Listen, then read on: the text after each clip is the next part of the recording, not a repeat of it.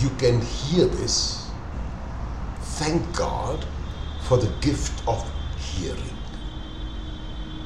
There are many things in life that we take for granted. There are over 1 billion people in our world, which is around 14% of the world's population, who are illiterate.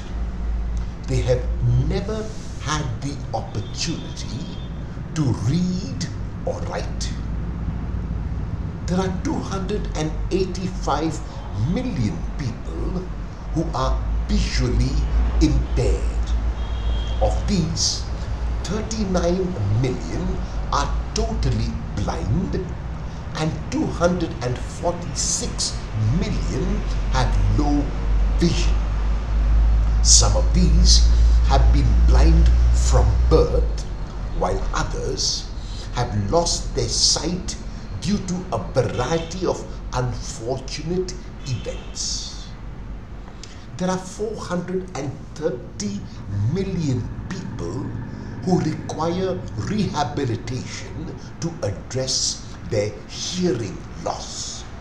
It is estimated that by the year 2050, over 700 million or 10% of the world's population will have disabling hearing loss. This means that they cannot hear this podcast. They cannot hear gentle music. They cannot hear voices telling them that they are loved. Each of the three groups mentioned above misses out on so much that we take for granted.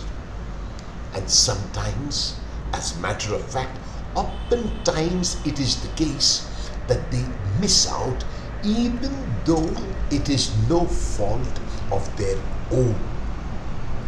The next time you take your eyesight or hearing for granted, the next time you take for granted the privilege given to you when you learned to read or write, say a small prayer for the three groups above. If possible, reach out to at least one of them in a small way. Do not take for granted the things that you usually take for granted.